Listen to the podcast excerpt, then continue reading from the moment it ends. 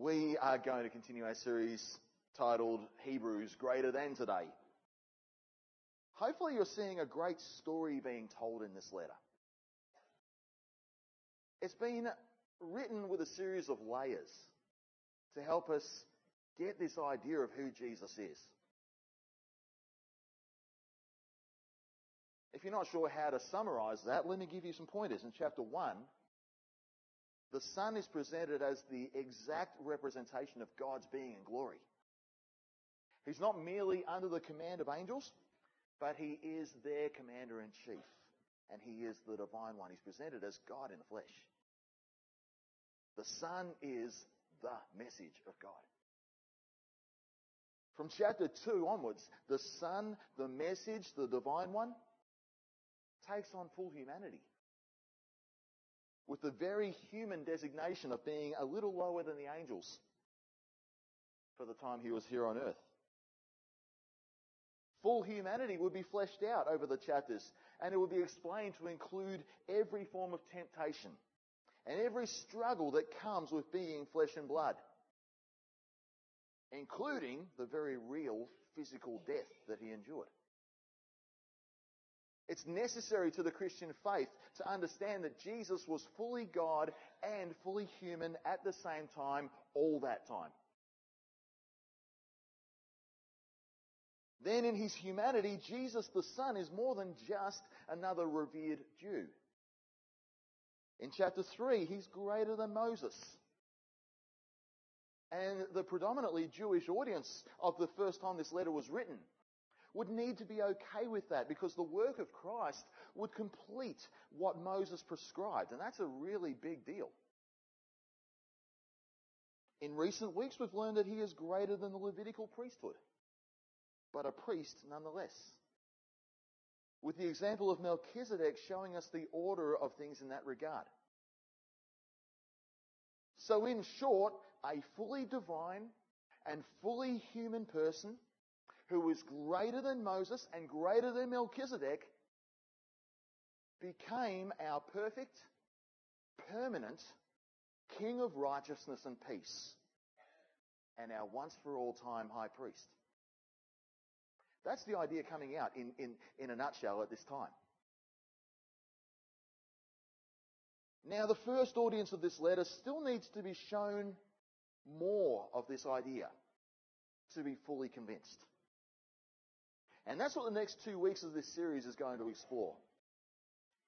We're going to start with the end of chapter 7 now, and we're going to read just um, the, the, first few verses of chapter 8 to, to, open up proceedings as we go into our, our passage today. So we're going to look at um, chapter 7, verse 23. That's where we'll start today.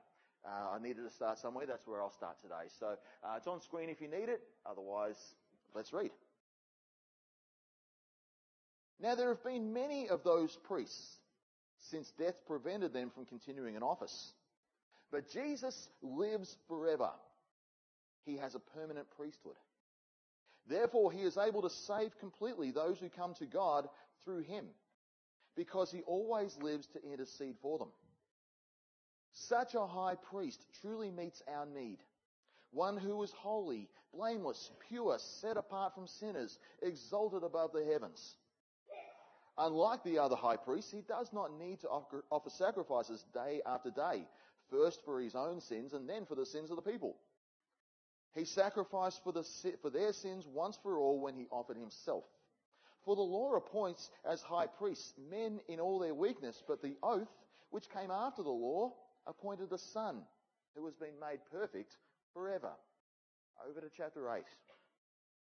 Now the main point of what we're saying is this. We do have such a high priest who sat down at the right hand of the throne of the majesty in heaven and who serves in the sanctuary, the true tabernacle set up by the Lord, not by a mere human being. Every high priest is appointed to offer both gifts and sacrifices. And so it is necessary for this one also to have something to offer. If he were on earth, he would not be a priest, for there are already priests who offer the gifts prescribed by the law. They serve at a sanctuary that is a copy and shadow of what is in heaven. This is why Moses was warned, was, was warned when he was about to build the tabernacle. See to it that you make everything according to the pattern shown you on the mountain. Hold your thumb in there. We'll come back to it. Unless you have a device, keep your thumb off. There's been a whole lot of writing here about priesthood. Depending on what our experience of church and religion has been up to in this point, we'll have varying responses to that word. Some of those might be positive. If we look at the news, we know that there's a whole lot of negative thought to that word as well. In this building, we are in a Protestant church. And we might even see the word as redundant or completely irrelevant to our faith expression. After all, there is no backwards collar on my neck. And if we're not watchful at this point, we might start glazing over as we examine this idea with any sort of real depth. It's like, yeah, priest, priest, priest, yeah, whatever, just keep reading through. I want to challenge you, implore you today. Don't do that here. If we don't understand properly the word priest from a biblical perspective, we actually won't properly understand the work of Jesus. And if we take Peter at his word, neither will we fully grasp our own ministry expression as well. This has the opportunity today and for the next few weeks when we understand the work of Christ in this way to revolutionize your own devotional walk and to really speak into how you relate to Jesus on a day to day basis. The imagery that is present in Hebrews in this time, if you haven't got a grasp on it already, will change things.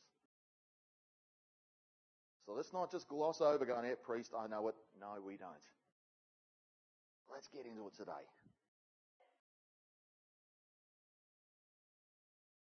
The Old Testament priesthood had a really important role in Israel's expression as the people of God. And hopefully we are somewhat familiar with this because of our series on Leviticus, but I want to recap it briefly.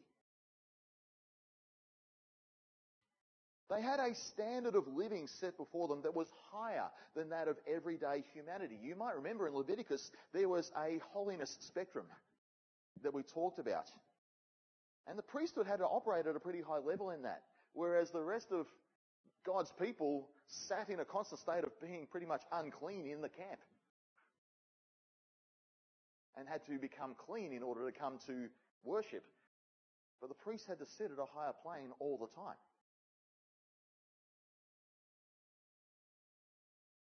We understand that they were set apart from their people to operate in a significant religious space called a sanctuary.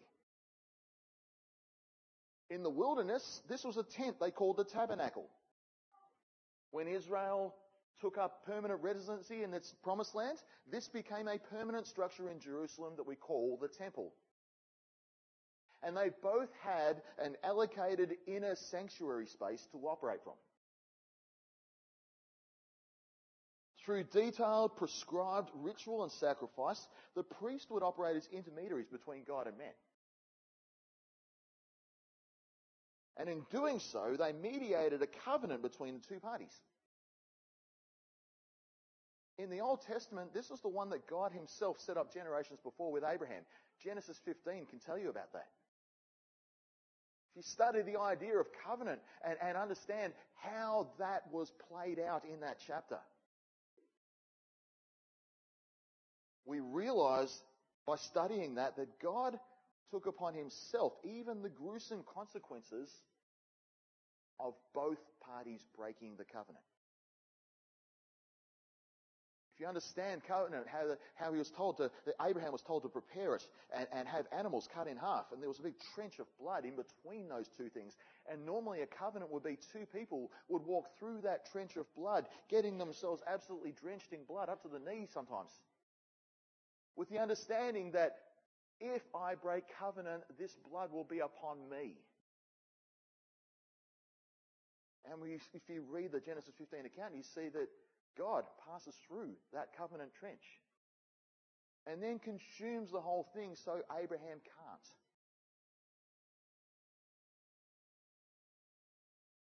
God took upon himself all the consequences of that covenant, knowing that he would never be the one to do so. He would never break it. Our God is a faithful God at all times. Representing God, the priest would t- continually teach the people of what God's laws were. And representing the people, they would bring offerings to the Lord on their behalf. Offerings that would either be atone for the times the people broke those laws, or for simply giving thanks that they live under those laws. And through that mediation process, covenant was upheld at both ends. And when both parties held up their ends, and let's face it, it was only going to be man who broke it, things were amazingly good. In that covenant, there was favor, there was protection, there was production. And most amazingly, most importantly, there was relationship with their ever present, their ever active, and their vocal God. Through covenant, God decreed that Israel would be his people. The important take from all that is that being in covenant relationship with God always involves the presence and the specific ministry of a high priest. The predominantly Jewish audience of this letter knew that to be true. They knew what a priesthood did, and they knew somehow that they needed a priest to be in right standing with God.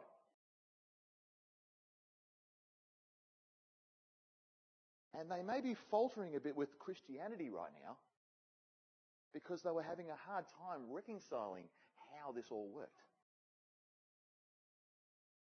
And our author here is anxious for his congregation to see Jesus the right way here so that they could go all in with Jesus rather than go back to their previous Jewish expression.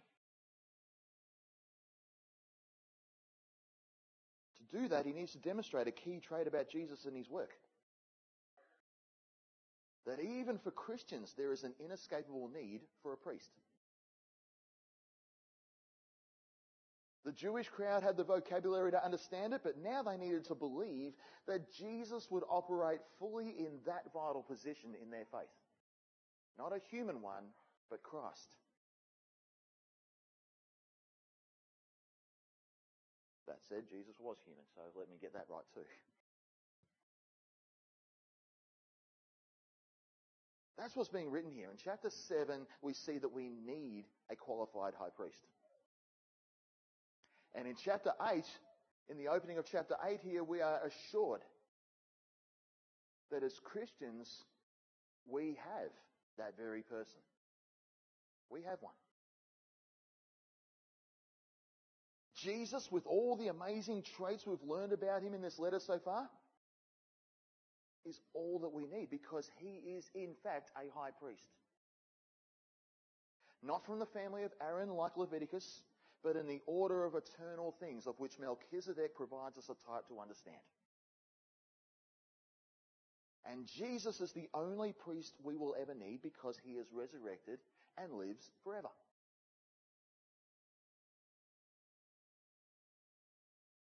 And these few verses we've just read here today gives us some insight as to exactly how Jesus qualifies to hold that office.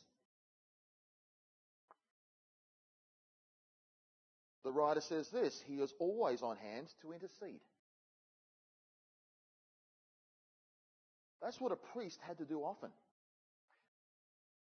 In a both up and down sort of way. Jesus could do that because he identifies in two ways in this particular letter. In chapter 1 onwards, he is God's son. So we understand the God to man element of this. But in chapter 2, he is described as our brother. He's not ashamed to call us family, brothers and sisters. Which means that Jesus is qualified to intercede man to God as well.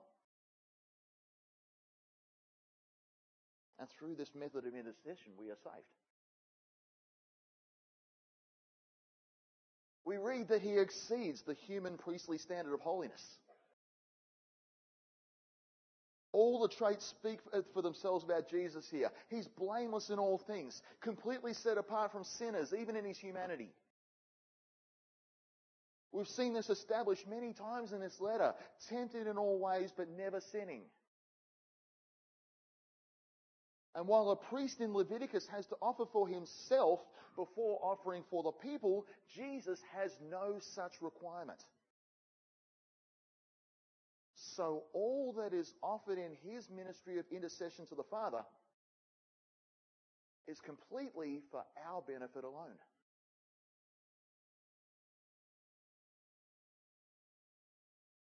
We learn that Jesus has a tabernacle and a sanctuary. That's a big thing to get our heads around there. We've come to be acquainted with a sanctuary the tabernacle, the tent of meeting. And this setup here is actually based on a design that God put in place. It wasn't a case of Moses form a committee and determine how your church is going to look like. It was, I am going to set a pattern for you. And I want you to build this. Using the best materials you can find to try to get close.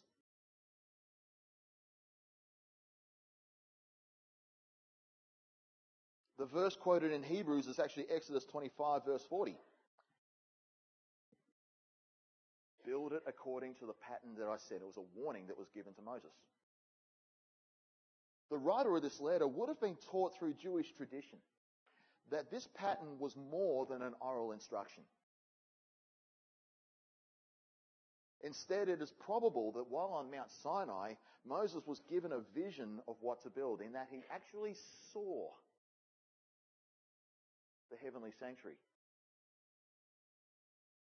And then said, See what I've got going on here? Do something on earth that makes people refer to that.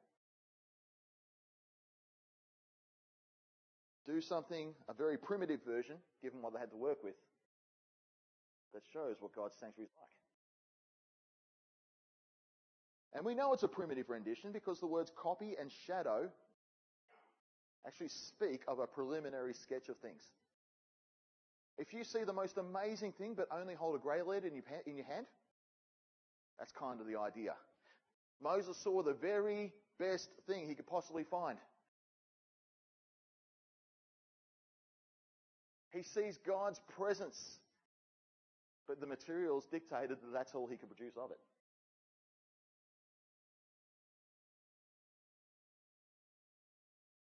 But in understanding this, there would be parallels with how things were done in the earthly tabernacle that in some ways mirrored things happening in God's very presence. There's a reason the tabernacle and the later temple had a very palace-like way about it. And it wasn't for the priest's benefit to go, I'm the king of my castle here. It was for the people to understand that their God was their king. Their sovereign. The sheer beauty of this concept is going to come out next week. Hebrews 4 tells us that Jesus passed into the heavens. And this actually refers more to his death than his ascension. And as a result of that passing, we have permission to approach God's holy throne. And here in chapter 8, we're told that the sanctuary in God's presence contains Jesus and he shares the throne in the most holy place.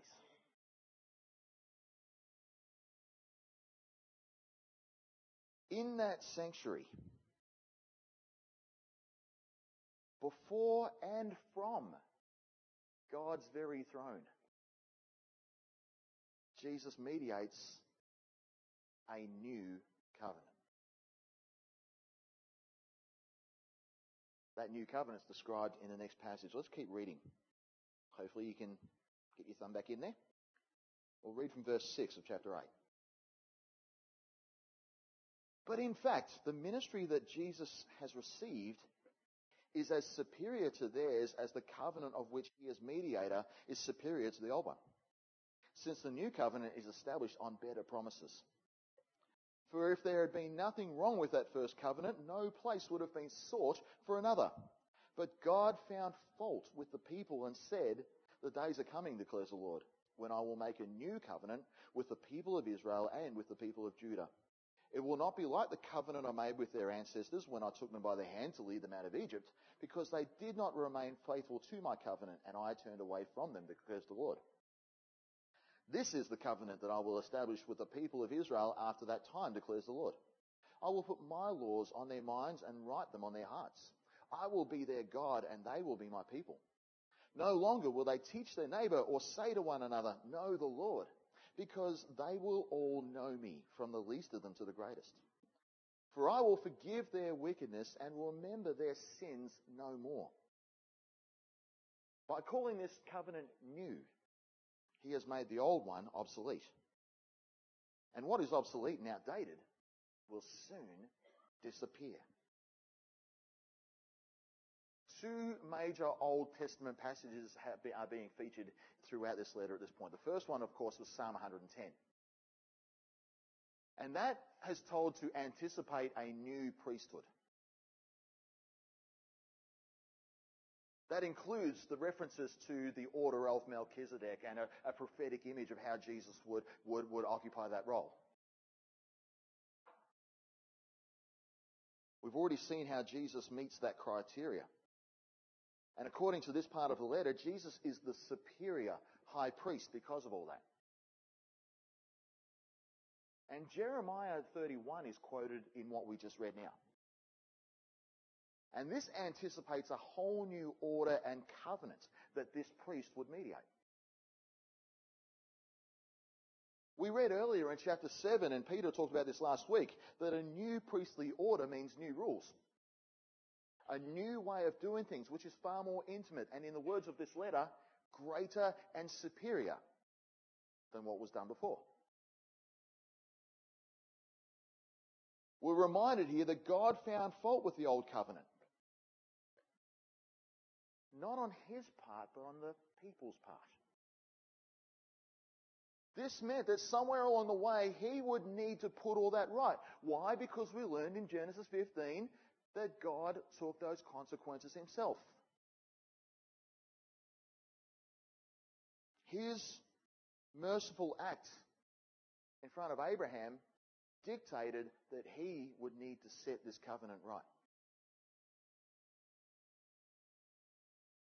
And since he would put it all right, he would then be able to initiate a new one.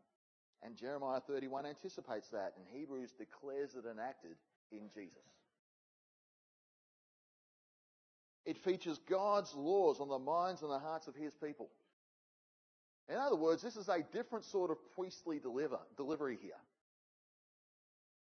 Instead of being taught, they'll simply know. And the outcome will be the same anyway. He will be their God and they will be his people. This is the same promise made to Israel, now made to those who receive the new covenant, i.e. us. And in that covenant arrangement, a different but distinctly priestly ministry occurs from God's throne and sanctuary. Because of this, a new intimate way of covenant relationship occurs. How? Through the ministry of the Holy Spirit. And because mediation is occurring not in a physical temple, but in the very presence of God, in the original sanctuary, that we can only roughly replicate no matter how grand we make it, Because that's going on in the presence of God, there is always the promise of forgiveness and continual favour in Him. What a great new deal there is because of Jesus.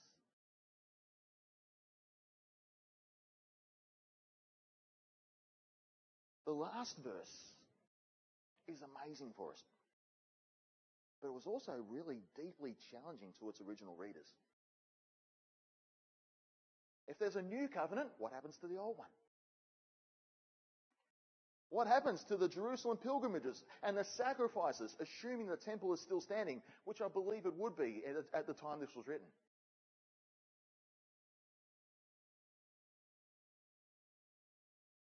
Our writer makes a brave call here for his readers to consider.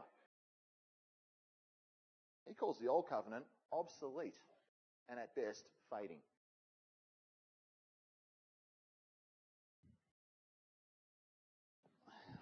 The Old Covenant was a bit like this in the author's mind.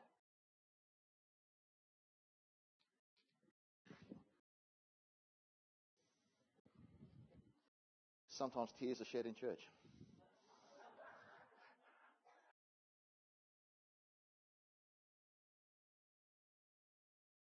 It had significant power when it was put into place.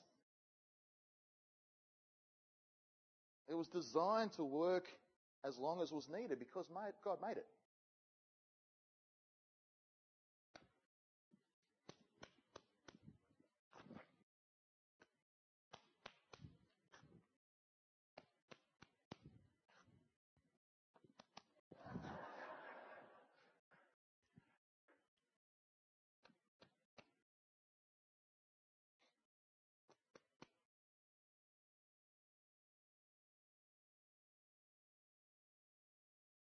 Over time, it lost its power. Not because God did it any different, but because the heart of man couldn't keep it up.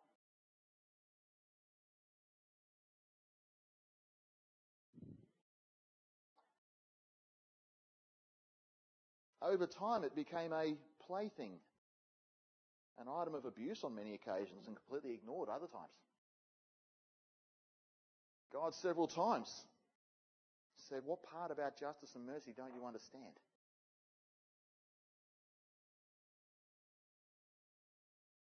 God's covenant people got awfully complacent over the 1500 years the Mosaic Law was in place.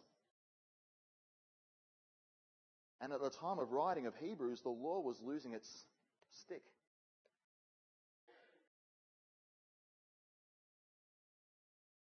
From a simple Jewish standpoint, it didn't take a scholar to see that this was the case in the first century. The law was getting flimsy. But the writer here takes the Christian view beyond that. It's not merely flimsy, but obsolete. Does this mean the Ten Commandments are out the window?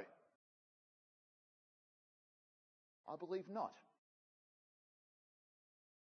Because there's nothing in the New Testament or the teaching of Jesus that gives even the slightest hint or permission to see God's holy moral code shift in any way. Jesus didn't die to give us permission to be immoral. I fully believe we can expect the promised law that is written on our hearts and our minds to be every bit as holy and moral as what has been written. God is consistent.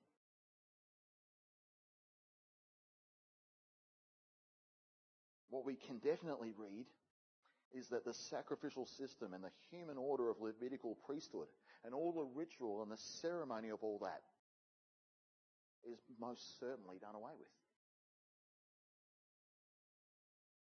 In context, our author here is making a distinct call to cut that rather thick cord of sacrifice and ritual in their lives and put all their salvation eggs in the Jesus basket.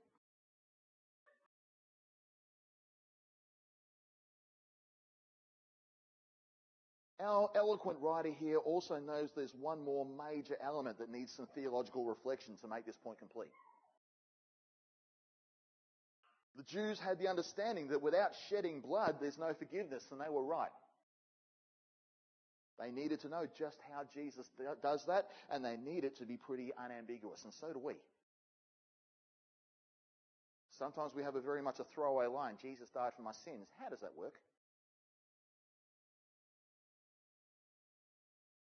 We need to understand that in a far greater way, and fortunately, from next week, we'll have a good understanding of that from the book of Hebrews.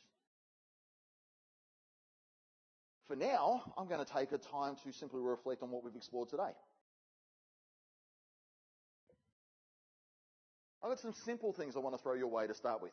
What words and descriptions stood out and resonated with you this morning? What elements of this are you going, are you learning or exploring for the very first time today? What follow-up questions do you need to ask? How do you need to go beyond today and study what has been talked about today? House church leaders, be on hand for this one.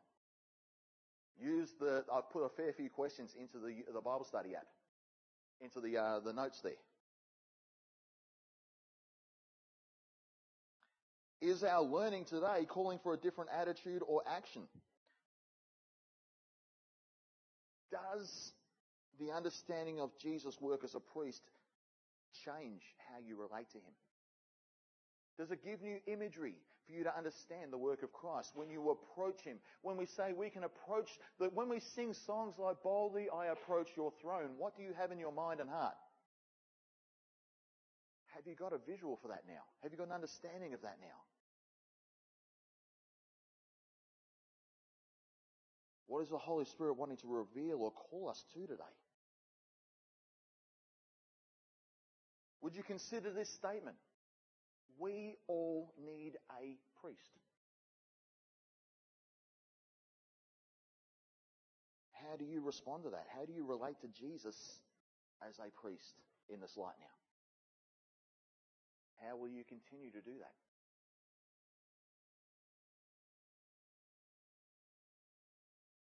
We learn today about a new covenant and a new deal Go back to Jeremiah 31 and study that in your own time.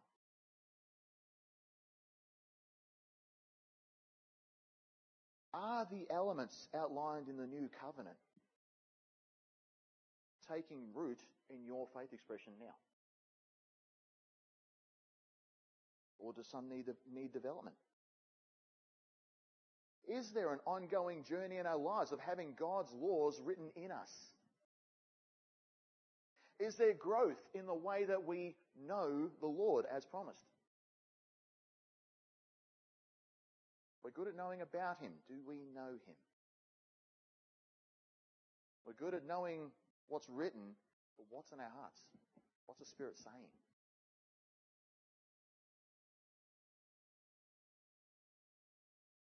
And the last thing I wanted, I really got captured by on Friday when I was pondering this further. Forgiveness comes with the phrase, I will remember their sins no more. You know what that means?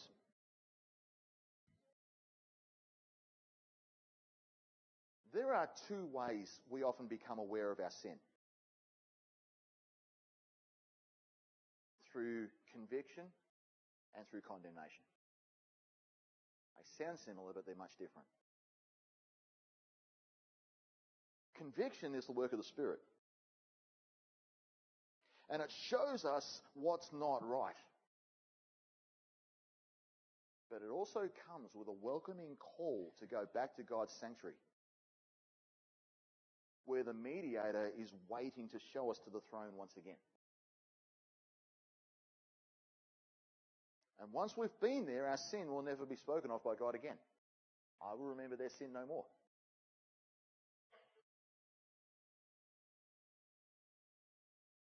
But if you've been around the block a bit, you know another voice comes to us anyway. It's not of God, it's called condemnation. It pushes us away from the presence of God. It tells us we're never going to measure up. It tells us we're never going to get close to Him. It tells us that no matter what you've done, even though you've been before God's throne, even though you've been told to do so with confidence, there's no real getting back to that. That's not the deal of the, of the new covenant. If we take the new covenant at its word, and God declared it so it would be incredibly wise to, then we need to know that that's not God's way of doing things. What have you been listening to? What have you been experiencing? We're all going to fall short of God's glory. We are all going to sin. But we have a constant mediator. And we have constant access to the throne of grace. If you're copying the condemnation card, that's not from God. You need to get past that voice and go to the throne. Now that you know the difference, what changes this morning? Let's pause and pray.